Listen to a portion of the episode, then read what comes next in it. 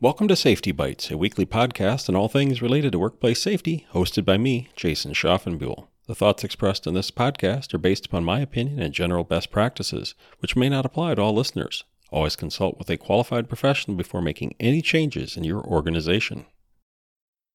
Employers often use safety talks to enhance safety in the workplace. In my 17th podcast, covering leading and lagging indicators, published on January 14th, I spoke about safety talks as an example of leading indicators of a safe workplace. Safety talks, like other activities focused on safety, can be useful to improve workplace safety through employee engagement and providing safety knowledge and education. Too often, however, I find that safety talks provide little to no value. So here are some tips on how to make safety talks a positive addition to your safety program. First, you need to select safety talks that are relevant to the work environment and safety issues the organization faces. Don't simply subscribe to or purchase a book of safety talks because you think it will cover what you need. I strongly suggest that you identify the key safety issues in your workplace through audits, near misses, accident investigations, and employee concerns. If you can find safety talks specific to those issues, take those talks and modify them to be as specific to your work environment as possible. If you cannot find safety talks related to the key safety issues you face, then you need to develop them. The safety talk needs to identify the issue, explain why it's an issue, and clearly describe the actions employees need to take to keep themselves safe. Ideally, the safety talk is focused on one issue with no more than three actions the employees need to take to increase safety. The key is to have the safety talk be very specific to the organization and explicitly explain what the organization expects the employees to do. I did a Google search for a five minute safety talk on workplace violence. In the first safety talk I found, it talks about three key areas of workplace violence and then lists over 40 suggestions to identify and prevent violence. In a five minute talk, or even in an hour long employee training session, I do not think any employee is going to remember 40 suggestions. It's just too overwhelming. But the content is good, so it would be easy to break it down into a series of safety talks on workplace violence, each with a few specific activities employees can take. Next, the safety talk needs to be actionable. The employee needs to be able to complete or perform the actions identified in the talk. Too often, the actions suggested in the talk cannot be completed by employees because they do not have the authority to complete them, they're not provided with the time to complete them, or they don't have the resources. Here are some examples to illustrate this issue. In the workplace violence safety talk I mentioned earlier, it tells employees to work with local law enforcement to protect everyone from internal and external risk. While I agree with this suggestion, I don't feel it's appropriate as part of a safety talk aimed at an entire workforce. This is a suggestion that is limited to upper management or human resources, depending on the structure in the organization. The suggestions in the document are aimed at too broad of an audience. Once you start listing actions that employees cannot take or should not take because it's outside of their area of responsibility, employees will start tuning out the entire message, including the part you want them to perform. Next, I search for a safety talk on safe lifting. The authors speak about the importance of stretching. I think this has questionable value, but I'll save that issue for another podcast.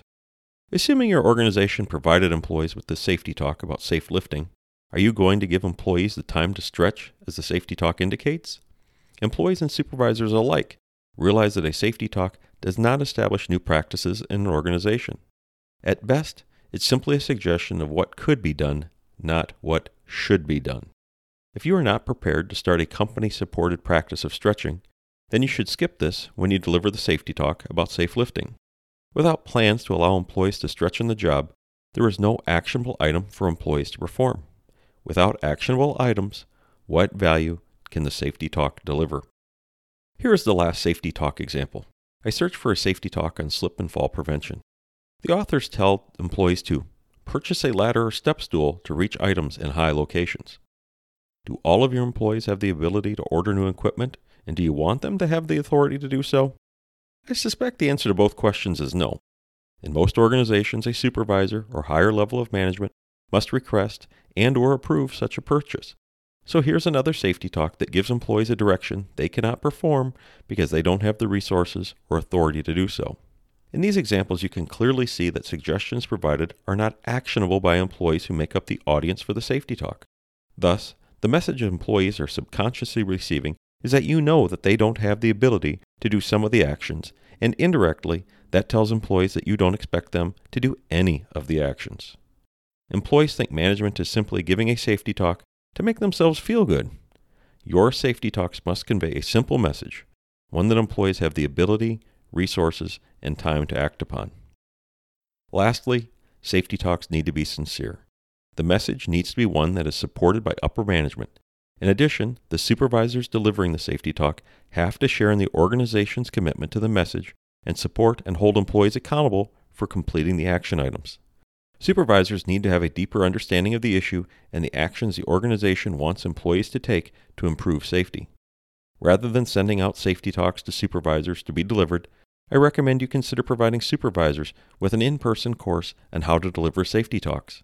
Ideally, as part of this course, you would have an entire year's worth of safety talks developed so you can review them, the expectations for action items, and how supervisors can support employees in completing the action items.